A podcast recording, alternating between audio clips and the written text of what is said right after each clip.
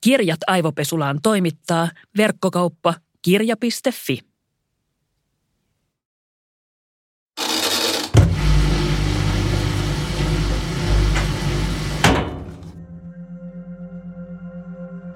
Mä deittailin joskus aikoinaan kvanttifyysikkoa. Nyt heti alkuun pitää ymmärtää, että mun koko koulutuspolku on taiteen puolelta, joten koulutuksen puolelta mitkään matemaattis-luonnontieteelliset asiat ei ole ollut mulle helppoja. Tai edes sellaisia, että mä olisin hirveästi käyttänyt aikaa niiden miettimiseen. Mua kuitenkin kiinnosti sen kvanttifyysikon työ ihan tosi paljon, ja mä pyysin aina, että se kertoo mulle, mitä se tekee ja mitä se tutkii.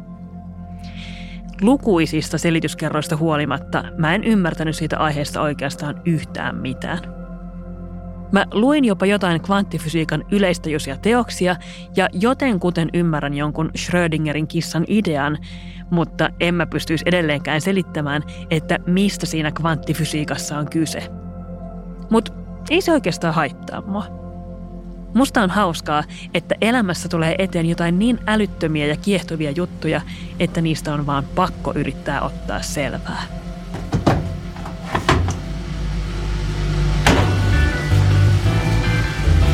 Minä olen Suvi Auvinen ja tänään Aivopesulassa puhutaan tiedon innostavuudesta – Vieraana on tubettaja ja kirjailija Joona Leppälä eli SoneVD, jonka uusin kirja SoneVD uskomattoman tiedon jäljellä lähtee seikkailulle tiedon syövereihin.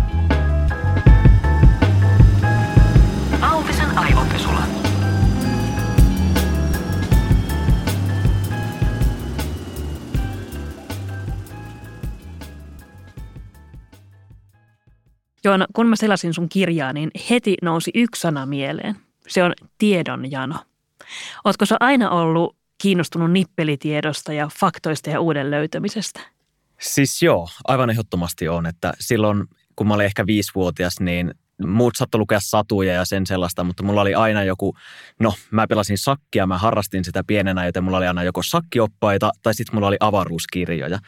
Ja mä veikkaan, että se hurahtaminen tapahtui tässä Mauri Kunnaksen kautta, koska Mauri Kunnaksella oli avaruuskirja ja mä uudelleen ja uudelleen sellaisin ne sivut puhki ja kiinnostaa hirveästi planeetat ja miten universumi toimii. Ja sen jälkeen oikeastaan niin se on jatkunut ihan tähän päivään asti. Joka on kuitenkin outoa, että sitten esimerkiksi silloin kun mä olin ala-asteella, no okei, ehkä yläasteella mieluummin, niin silloin hetki aikaa, koska mun elämä pyörii lähinnä urheilu ympärillä, niin mä en ehkä niin innokas ollut koulussa kuitenkaan oikeastaan mistään. Mm. Mutta sitten vapaa-ajalla mä aloin olla tosi kiinnostunut asioista, eli se tiedonhaku tapahtui aina vapaa-ajalla ja koulussa oli vähän silleen, että no välillä osuu maaliin, että nämä jutut kiinnostaa mua. Esimerkiksi fysiikka oli, niin kuin puhuit, niin se oli tosi kiinnostavaa musta, mutta nimenomaan se, että vapaa-ajalla mä aina halunnut mennä kohti niitä omia mielenkiinnon kohteita. Mitkä oli sulle kaikkein kiinnostavimpia kysymyksiä, kun sä lähdit tätä uutta kirjaa tekemään? Tämähän on sun toinen tällainen hmm. tietokirja. Mikä oli tässä se iso kysymys, mihin sä lähdit ensimmäisenä selvittämään vastausta? No mä rakastan ainakin asioiden hahmottamista, jotka tuntuu vaikeilta hahmottaa, kuten vaikka se kvanttifysiikka. Mm-hmm. Ja mun kohdalla se oli esimerkiksi se, että kuinka suuri avaruus on. Ja se on mieletöntä, koska pienenä toi kysymys pelotti jotenkin. Tiedätkö, kun kahta tähtiä, niin jotenkin suorastaan pelkäs sitä, että avaruus yhtäkkiä imaisee sut sinne, että joku painovoima vaan lakkaa olemasta ja sä menet tyhjiöön. Niin. Se oli jotenkin pelottavaa. Ei jotenkin uskaltunut katsoa tähtiä tai liikaa ajatella sitä avaruuden suuruutta, mutta nykyään taas se jopa tuntuu turvalliselle ja kiehtovalle, kun vähän pystyy hahmottaa noinkin suuria asioita. Tuo avaruus on siitä tosi kiinnostava esimerkki, että kaikki varmasti kelasta jollain tavalla. Jep. Ja just siis se, että avaruus pelottaa, koska me ei voida ymmärtää sitä sen äärettömyyttä. Kyllä, ja avaruuteenkin liittyy niin paljon sellaista, no toki johonkin aikaa vielä muinaiset sivilisaatiot ajatteli, että maailma on vaikka litteä ja ajateltiin, että planeetat on jumaluuksia ja niin edelleen, niin se on huikeaa, että mä menin tuossa viime vuonna ostamaan sellainen minun kokoisen, jäätävän kokoisen kaukoputken, ja mm-hmm. mä oon sen avulla kartottanut avaruutta, ja se on niin upeata, kun onnistuu löytämään jotain tähtiklustereita tai muita galakseja ja planeettoja tutkii. Se kun näet omin silmin Saturnuksen renkaan teräväpiirtona sun oman silmäs eessä, niin se on jotenkin majesteettinen hetki ja se on ehkä isoin kylmät väreet momentti, minkä mä ikinä saan. Ja se niin kuin tuo todelliseksi sen, mitä on aina lapsena kahtonut kuvakirjoista. Mm. Jotenkin siinä on myös sellainen kytkeytyy nykyaika ja sitten muinaiset ajat, koska sitähän ne on silloinkin tehneet. Vielä kun ei ollut valosaastetta valtavasti, niin järkiä joka sivilisaatiossa on ollut tähtitieteilijöitä ja ne asiat on puhuttanut, joten tulee sellainen outo yhteyden tunne myös historiaan. Mm. Ja vaikka tosiaan avaruus pelottaa, ehkä siksi että se on niin ääretön ja niin vaikeasti ymmärrettävä, niin koetko sä, että se, että hankkii lisää tietoa jostain, niin myös vähentää sitä pelkoa? Siis mulla nimenomaan näin, että monesti sanotaan tieto lisää tuskaa, mutta mm. mä en ole juurikaan saanut vielä ehkä sellaisia kokemuksia, jotka olisi niin kuin tuonut tuskaa. Multa esimerkiksi, no tällä hetkellä on aivan hirvittävä tilanne tämä Venäjä-Ukraina-asia, mutta jos mä olisin pimennossa, tiedätkö, kun jotkut tykkää suojautua, mm. että ne ei lue asiasta mitään, mutta mulle se olisi kaikista pelottavinta, että mä yritän nimenomaan lukea mahdollisimman monesta eri lähteestä, myös sitä Venäjän lähteitä, ja yrittää saada kokonaiskuvaa, että mitä ne tavan kansalaiset ajattelee, mitä ne isot johtohahmot ja kaikki, että mulla on ollut aivan liian iso tarve aina tutkia vaan liikaa, että hirveän monet yöt menee siihen, että tänään mä menen aikaisin nukkumaan, mutta sitten mä oon taas jotain, jotain tyhmää lukemassa. Niin, äh, sä lähdit selvittämään tässä kirjassa sitä esimerkiksi, että kuinka iso avaruus on. No, mm. saitko sä vastauksen siihen ja kaikkiin muihin kysymyksiin, mitä sulla oli?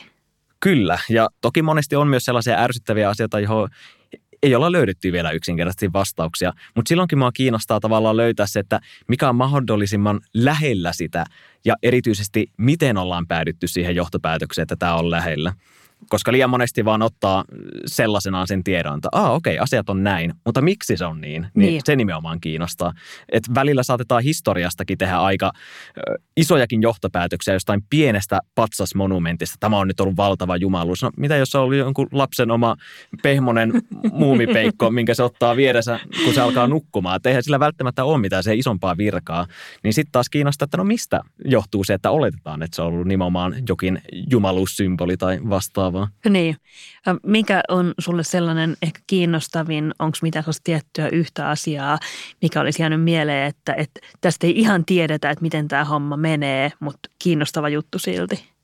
No tuota, no asia muun muassa, mikä mua kiinnostaa, on tämä Atlantis, eli myytti Atlantiksesta, joka meri käytännössä söi koko kaupungin. Ja käytännössä lähde on Platon, filosofi Platon, mm. joka on puhunut asiasta ja sekin tarina on siinä hetkessä ja monta sataa vuotta ja sekin on pitkän rikkinäisen puhelimen tällainen jakso. Mutta sitten kun kovasti puhutaan esimerkiksi vaikka raamatussa ja raamatun lisäksi myös muissa muinaissa teksteissä esimerkiksi vedenpaisumuksesta, niin sitten aina miettii, että siellä on varmasti elementtejä, jotka yhdistyy nimenomaan Atlantis-myyttiin. Ja toisaalta tämän Atlantiksen tyyppiset myytit on myös hyvin yleisiä, esimerkiksi vaikkapa Kiinassa ollut. Niistä mietitään, että onko se ollut sama tapahtuma, onko maapallolla tapahtunut jotain, että se on enemmänkin niin kuin globaali ilmiö, mm. vai onko se ollut vaan pieni kylän pahane, joka ehkä ollaan nykyään suurenneltu liiankin isoksi, että se ei ehkä ollut niin kuitenkaan kehittynyt kuin siitä ehkä puhutaan. Ja se on musta hyvin mielenkiintoista. Kaikki tällaiset tavallaan, mistä puhutaan paljon, mutta kukaan ei oikein tiedä, että mistä puhutaan. Et sellaiset on niinku viehättävimpiä, jotka ei täysin kuulosta tuulesta temmatulta, vaan niissä todennäköisesti on jotain totuusperää, mutta sitten se on rikkinäisen puhelimen myötä vaan kasvanut liian isoksi.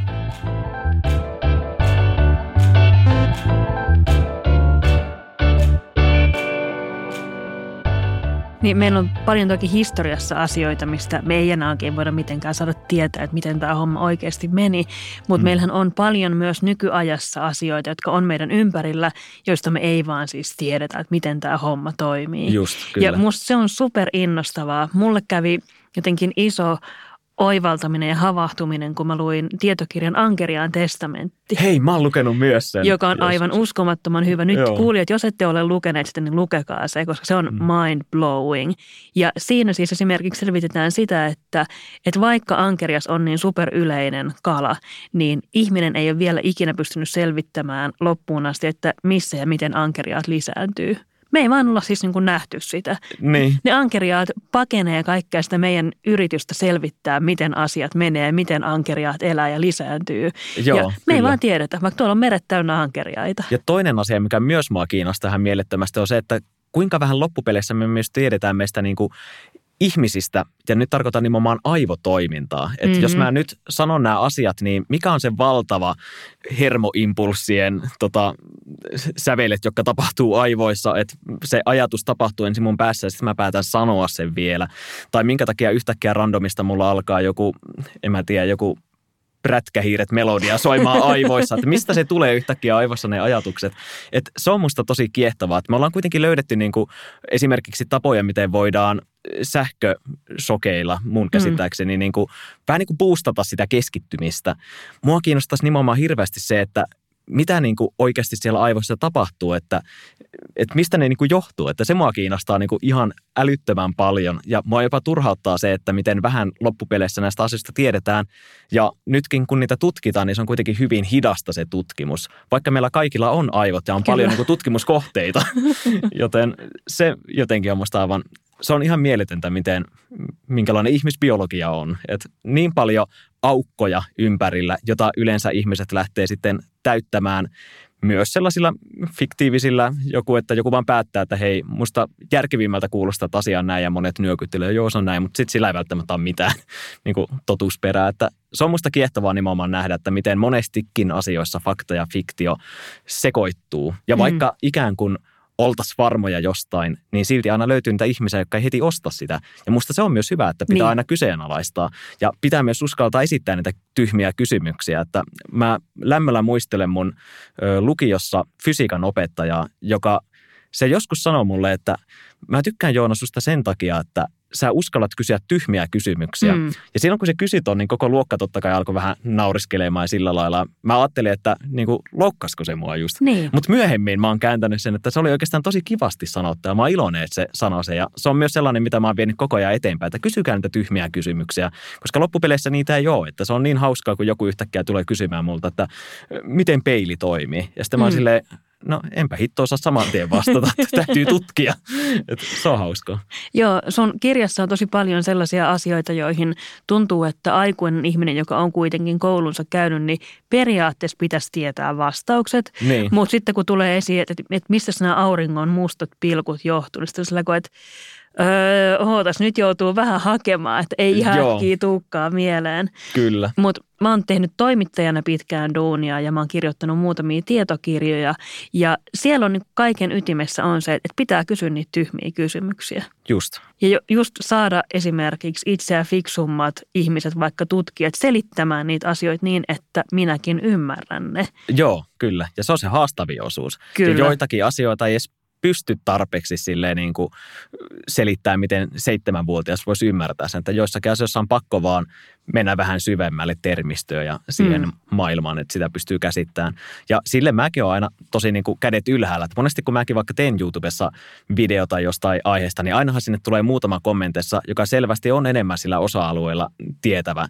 Ja sitten se saattaa vähän jopa piikitellä. Mä mä sille, että miksi hän näkee tämän tarpeellisena, kun nimenomaan mä haluaisin oppia lisää asioista. Mä tykkään siitä, että ihmiset nöyrästi voi tunnustaa sen, että mä en itse oikeasti tiedä. Mun mutuilu on tämä, mutta mä en oikeasti tiedä. Mutta on kuitenkin avoin sit vastaanottamaan sitä uutta tietoa. Ja se on kaikista isoin virhe, että sä jostakin syystä, ehkä se on ollut sun perheessä joku pitkään opetettu asia, että sä vaan juurrut ja päätät, että no se asia on näin ja en mm. ole valmis vastauttamaan mitään muuta. Että jos kaikki toimisi noin, niin ei me ihmiset oltaisi päästy teknologiassa ja kehityksessä tähän asteeseen asti. Niin, tuntuu, että etenkään politiikassa poliitikot ei yleensä sano, että en mä tiedä, vaikka ne ei tietäisi. Ja mä ajattelin, Just. että se olisi niin tosi tervettä. Siis Pystyy mä... sanoa, että en mä tiedä.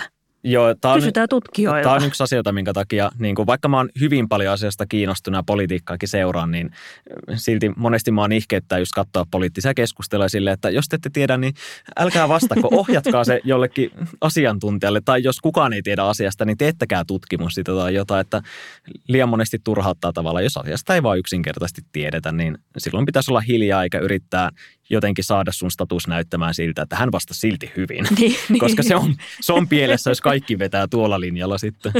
Ja ymmärrän myös sen, että kun politiikassakin kun on jaettu eri puolueeseen ja kaikkien pitäisi olla niiden takana, mutta niissäkin on se, että kun ihmiset voi muuttua, niin niitä pitäisi aina pystyä kehittämään myös sen mukaan, eikä vaan, koska siellä myös tapahtuu vähän mitä äsken puhui, että ollaan liikaa sitten sen asian takana eikä olla valmiita niin kuin ajattelemaan jollain muulla lailla, koska se olisi ei ehkä niin linjassa sitä sun oman puolueen arvoja tai jotain mm. vastaan, että en tiedä. Mielenkiintoinen, mutta samalla turhauttava maailma. Kyllä, kyllä. Joo, ja mä oon aina jotenkin sanonut sitä, että, että jos mä ajattelen vuodesta toiseen kaikista asioista ihan samalla tavalla, niin sit mm. mä en enää niin kuin kasva ja kehity. Joo, juurikin ja näin. se pelottaa mua paljon enemmän kuin se, että mä voin joskus olla väärässä. Ja sitten mä katon viisi vuotta taaksepäin ja on sillä että ha, ajattelin tuolloin ihan eri tavalla. Mutta mä mm. ajattelen, että, sitten jos pystyy myöntämään sen, että vaikka omat mielipiteet tai näkemykset on muuttunut, kun on saanut vaikka parempaa tietoa, niin, niin. se kertoo vaan, että sä kasvat ja kehityt ihmisenä. Joo, nimenomaan. Ja sitten samalla toisaalta myös arvostaa sitä toista ihmistä ja hänen sitä niin kuin, mielipidettä, että kun ei mulla niin kuin tarvitse lähteä muuttamaan ketään tai valistamaan muille, että hei sun täytyy olla tätä mieltä. Että multa hirveän monesti kysytään sitä, että kun Joona, sä oot YouTubettaja, jostakin mm. syystä aina liitetään myös, että sä oot vaikuttaja. Niin. Ja kun mä en yhtään koe olevani vaikuttava, mä en halua vaikuttaa kenenkään mielipiteeseen tai lähteä ohjaamaan sitä mihinkään suuntaan. Sitäkin varmaan joku tekee aktiivisesti sosiaalisessa mediassa, mutta se ei vaan niin kuin, en mä tiedä, kun se mun fokussi on se, että mä haluan nimenomaan niitä omia intohimoprojekteja saada tehtyä eteenpäin. Esimerkiksi vaikka voi olla joku videosarja, miksei mä oon todella kiinnostunut. Sitten on toi kirja. Mm. Sitten tällä hetkellä mä suunnittelen omia lautapelejä. Eli yksi on nyt siinä vaiheessa, että se on käytännössä valmis, että julkaisija enää ehitään. Eli hirveästi mielenkiintoisia projekteja, mitä haluaa vaan edistää. Mutta mä en halua jotenkin lähteä vaikuttamaan mihinkään. Mä en tiedä, jotkut sanoo aina sitä, että jos on paljon seuraajia, niin on myös vastuu, mm. että sä oot vaikuttamassa siihen, että maailma on parempi. Mutta sitten mä oon silleen, että en mä tiedä, onko mä välinpitämätön vai laiska, mutta se ei vaan kiinnosta yhtään. Mutta väitätkö sä, mä nyt yritän vähän ehkä konfliktoida, väitätkö sä oikeasti, että se, että sä teet tutkitusta tiedosta kirjan mm. lapsille, että se ei yrittäisi vaikuttaa kuitenkin vaikka siihen, että ne muutkin, tai että vaikka sun yleisö kiinnostuisi siitä tutkitusta tiedosta? No se ei ole se tulokulma, kun mä teen kirjaa, vaan mulle mm. enemmänkin se on sellainen, että okei, mulla on nyt 150 tyhjää sivua. Milläköhän siistillä mä täyttäisin tämän? Ja sitten kun se on valmis, mä oon sille, että jes, taas yhden ruksin saa vedettyä. Että mm. sitten monesti mulle puhutaan, että se on niin mahtavaa, kun sä valistat ja mm. sillä mä oon sille, että siis jo, kyllä mä ymmärrän sen, mutta kun mä haluan ne asiat nimenomaan ajatella, että sen projektin täytyy olla kiinnostava mun itseni kautta. Eli kun mä teen videoita, niin niitäkään mä en tee sen mukaan, että okei, Suurin osa yleisöstä toivoo tällaista, mutta jos se asia X ei vaan yksinkertaisesti kiinnosta mua, niin en mä myöskään olla tekemään sitä. Että se on toki myös sellainen asia, millä mä ammun monesti itseäni jalkoihin. Että mä tiedän, että mitä mun pitäisi tehdä, että tiedätkö, näyttökerrat vaan mm. kasvaa pilviä, seuraaja tulee valtavasti. Mutta sen sijaan mä aina, kun mä teen vaan niistä omista mielenkiinnon kohteista, niin välillä tulee niitä, että ihmiset, että tämä ei oikeastaan kiinnosta yhtään. Ja sitten mun seuraajat vaan vähenee ja vähenee.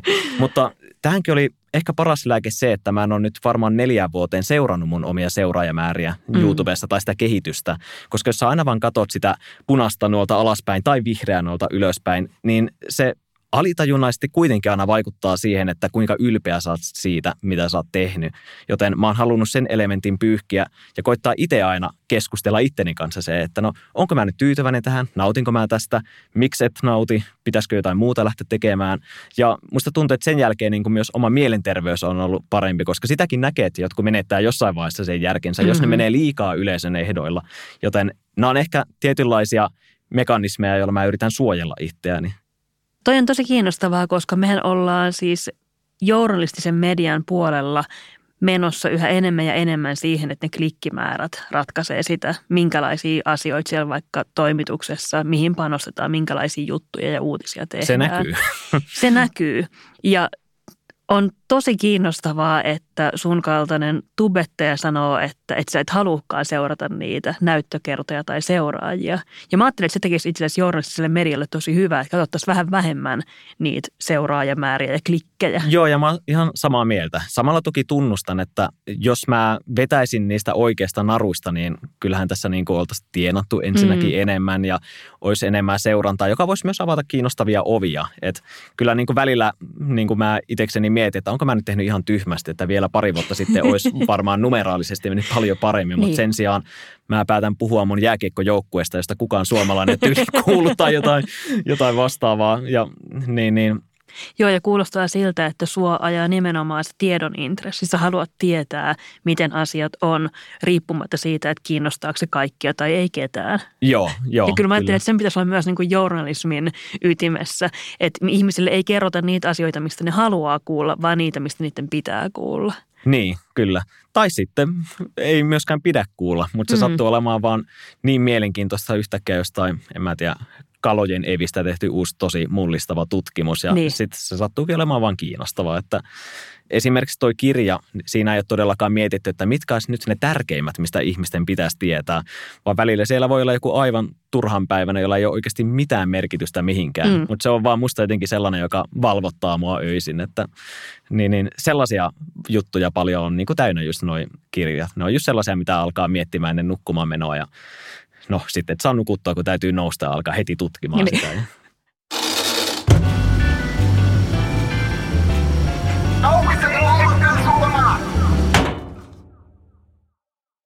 Tuntuu, että me vaaditaan nykyään se, että me saataisiin vastaukset ihan tosi nopeasti. Joo. Jaksetaanko me enää kysyä kysymyksiä, joihin ei löydykään vastausta nopealla googlaamisella?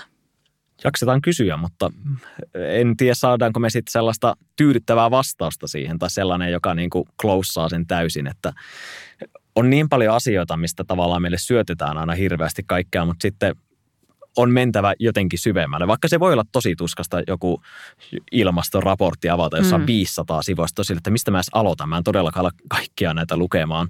Ja no silloin yleensä pitää luottaa, että se, joka on tehnyt tiivistelmää siitä, niin hän on perehtynyt asiaan. Että sehän on monesti nimenomaan, kun puhutaan tieteistäkin, että jos ajatellaan jotain professoria, vaikka se olisi nyt se kvanttifysiikan professori mm. tai joku teoreettisen, te, teoreettinen fyysikko, niin aina mm. ajatellaan, että vitsit ne ihmiset on aivan mielettömän fiksuja. Mutta todellisuudessa mä näkisin, että me kaikki ihmiset ollaan aika lailla yhtä fiksuja, mutta niillä henkilöillä on nimenomaan se yksi asia, missä on ihan hirveän fiksuja. Ja siitähän se kehityskin koostuu, että on monta ihmistä, jolla kaikilla on se yksi oma spesiaali juttunsa. Ja kun niitä lähdetään yhdistelemään, niin sittenhän niin kuin universumin palapelin saadaan uusia mielenkiintoisia paloja, joilla me taas kehitytään ja päästään korkeammalle. Et kaikilla on ne omat spesifit juttunsa.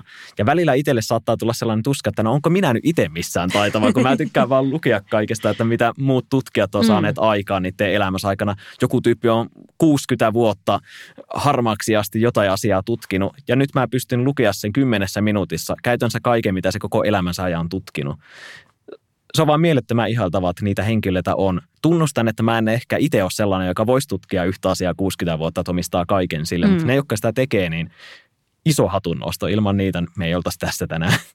Niin, mutta meillähän on siis, nykyään ymmärretään myös, että meillä ihmisillä on tosi erilaisia lähestymistapoja esimerkiksi tietoon. Meillä on niitä Just. spesialisteja, jotka on tutkinut 60 vuotta ja sitten on niitä generalisteja, jotka Just. tietää kaikesta vähän. Nimenomaan. Oletko sä ehkä vähän tällainen niin generalistihenkinen tyyppi enemmän? Ehkä vähän jo sitä, että se on sama teoreettisella fyysikollakin, että ne, jotka tekee kentällä niitä tarkkoja numeromittauksia, niin loppupeleissä ne kahtoo aika paljon – käyriä ja numeroita, sitten ne laitetaan eteenpäin ne tiedot, niistä vedetään analyysi. Ja sitten ne teoreettiset fyysikot, ne ajattelee, että no mitä tämä nyt tarkoittaa isommassa kuvassa. Joten kyllä varmaan jotain sellaista. En mä tiedä. Ei mulla myöskään mitään tavoitteellista sellaista, tiedätkö, että sitten joskus kun mä tältä maailmasta lähden, niin mun on pitänyt jättää jonkinlainen mm. jalanjälki, vaan sen aikaa kun mä oon elossa, niin mä haluan tietää niin tarkasti kaikesta kaiken kuin se on mahdollista. Ja välillä tulee, tiedätkö, sitä tuskaa, että no, olisiko toisaalta ollut siistimpää syntyä vaikka sata vuotta myöhemmin, että silloin me oltaisiin taas vähän pidemmällä. Mutta toisaalta se on myös kiehtovaa, että me ollaan vähän siinä vaiheessa, että me ei vielä asutakaan Marsissa ja sitä ei olla vielä täysin populaatioitu, että on vielä paljon asioita, mistä me haaveilla, että kaikkia ei ole jo tehty. Me ollaan mm. nyt jo aika lailla joka maapallon kolkka mm. saatu tutkittua. Mutta ihan kiva, että me ei olla vielä kaikkea tuota ympäriltä saatu tutkittua. Ja niin, ja esimerkiksi merissähän on hirveästi vielä asiaa, mitä me ei tiedetä. Just, ja tästä mä kirjoitin mun ekassa kirjassa, Aivan. että sekin on kiehtovaa, että me ollaan loppupeleissä jopa ehkä paremmin tietyllä tavalla avaruutta pystytty kartottamaan kuin sitten meidän omia valtamerten syvyyksiä. Kyllä. Joka on ihan käsittämätöntä, koska sieltäkin on niin paljon mielenkiintoista tietoa, joka voisi edesauttaa tosi useissa asioista, vaikka ilmastonmuutoksesta, josta tällä hetkellä paljon puhutaan. Mm. No, sä vaikutat tosiaan olevan erityisesti kiinnostunut tieteestä, luonnontieteistä, avaruudesta. Mm. Ähm, Ja historiasta. Ja historiasta, kyllä. Sulla on, sulla on paljon esimerkkejä maailman historiasta ja mysteereistä, joita siellä on ollut. Mutta olisiko niin, että, että tieteessä on ehkä helpompi kysyä niitä kysymyksiä sen vuoksi, että, että on ihan sallittu olla pihalla vaikka kvanttifysiikasta tai historia jostain tapahtumista. Ja ehkä myös se, että tieteen omaan luonteeseen kuuluu se, että kysytään aina kysymyksiä ja hyväksytään se, että me ei tiedetä vielä kaikkea. Joo, sitähän siis tiede pitäisi olla, että monet tuntuu sekoittavan sitä asiaa, että kun puhutaan faktasta, niin se ei tarkoita kuitenkaan sitä, että se on absoluuttinen totuus, vaan tällä hetkellä me ollaan kerätty niin paljon aineistoa ja materiaalia, että me ollaan vedetty konsensus, että se asia on hyvin isolla todennäköisyydellä juuri näin, mutta siellä on aina varaa siihen 0,0001 prosenttiin, että se onkin päin honkia. Et sitähän se nimenomaan on, että jos katsotaan vaikka mitä tiede oli vaikka 1700-luvulla, niin silloin me naurettaisiin niille asioille, jotka siellä oli täysin niin kuin faktana pidettyjä asioita. Vaikka jossain lääketieteessäkin on tosi paljon mielenkiintoisia asioita, joita silloin ajateltiin, että hei, sitä suonta täytyy hakata, se auttaa. Kyllä.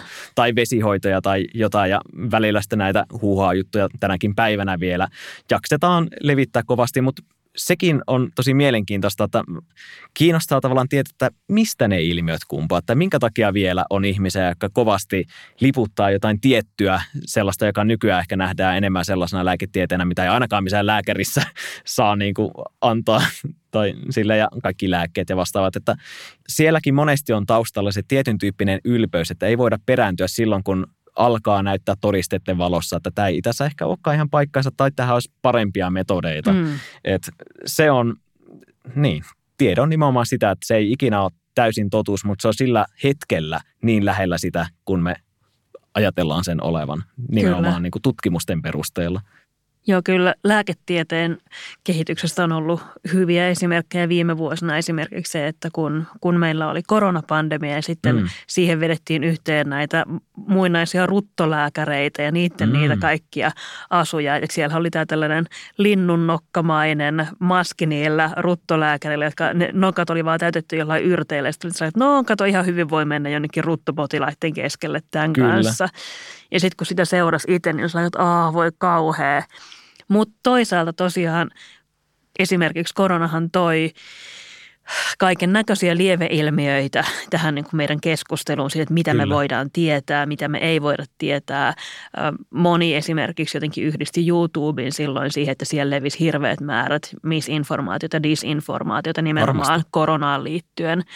Ajatteletko sä, että, että tämä esimerkiksi niin kuin YouTuben rooli tiedon välittäjänä tai tiedonvälityskanavana mm. on jotenkin ehkä niin kuin ylikorostunut meidän keskustelussa? Onko se vain yksi, yksi kanava, josta me hankitaan tietoa? Mitä sä ajattelet niin kuin YouTuben roolista tiedon välityksessä? No siis mun mielestä se on vain kiinnostava kanava välittää sitä tietoa, että on se musta vähän fressimpi kuin se Ankia 500 sivun raportti, joka mm. varmasti kyllä kattaa paljon enemmän, mm. mutta itselleni helpompaa on ehkä omaksua sitten kuitenkin niin kuin audiovisuaalisin keinoin tietoa. Se on sitten eri asia, että ketkä siellä puhuu niistä, että onko ne niin. professoreja, mikä on se niiden tavallaan tausta, mistä ne tulee ja tekee sitä. Että, et, mutta se on niin kuin hienoa, että se on nimenomaan vapaata mediaa. Että kaikestahan saa pystyä keskustelemaan, mutta mä toivon, että siinä keskustelussa aina myös muistettaisiin se, kaikki pystyisi muistaa sen, että minkä takia me uskotaan asian olevan näin. Ja sitten sen täytyy johonkin tutkimukseen, johonkin logiikkaan perustua, eikä vaan siihen, että, että sillä ei ole mitään muuta taustalla kuin se, että Jumala on joskus sanonut näin niin, niin. tyyppisesti.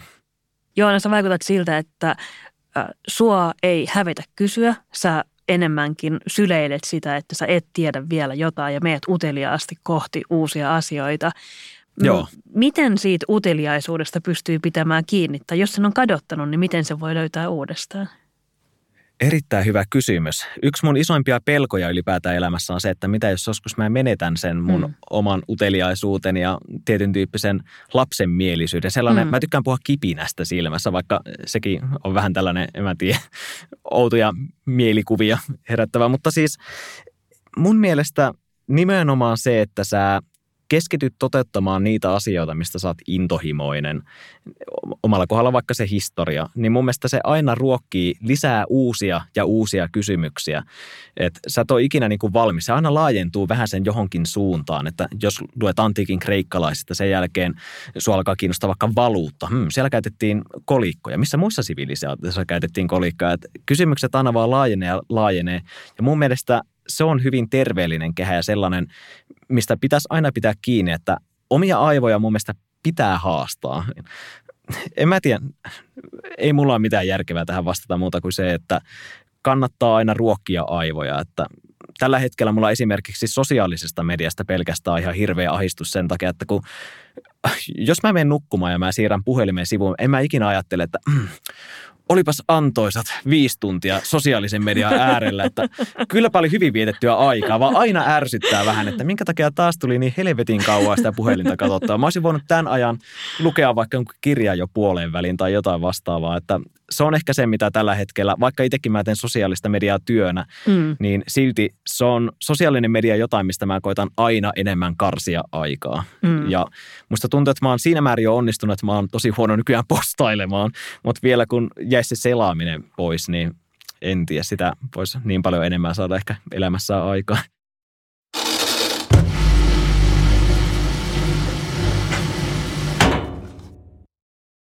Joona, kukaan ei tietenkään halua tulla oikeasti aivopestyksi, mutta jos pitäisi valita yksi henkilö, joka suorittaisi sulle aivopesun, niin kuka se olisi ja mikä olisi aihe? Aivopesu? Mm. Kenen ajattelusta sä haluaisit saada jotakin itsellesi? Minkä, ei tarvitse olla yksi ihminen, se voi olla myös enemmän silleen tämän tyyppinen, vaikka mm. joku tutkija tai mitä ikinä. Mä haluaisin Stephen Hawkingin ajatukset ihan vaan sen takia, että sen kaverin, no koska puhekyky loppuajasta hänellä meni käytännössä tietokoneen kautta tai sillä lailla, niin mä uskon, että hän on sen kaltainen ihminen, joka on normaalia enemmän huomattavasti joutunut viettämään enemmän aikaa omien ajatusten kanssa, jonka takia myös mä ajattelen, että se saattaa olla myös yksi syytä, minkä takia se oli kuitenkin loppuun asti hyvin virkkuajatuksiltaan.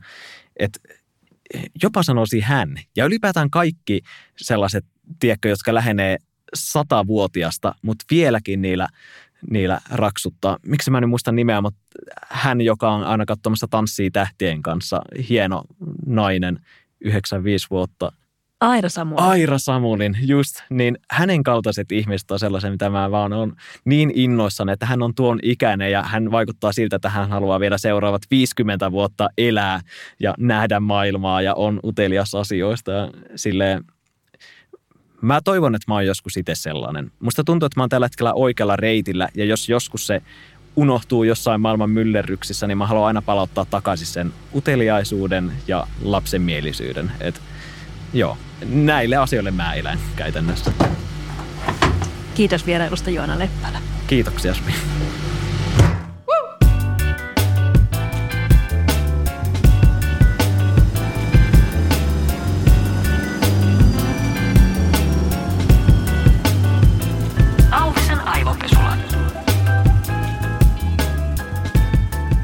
Auvisen aivopesulla. Jankon betoni.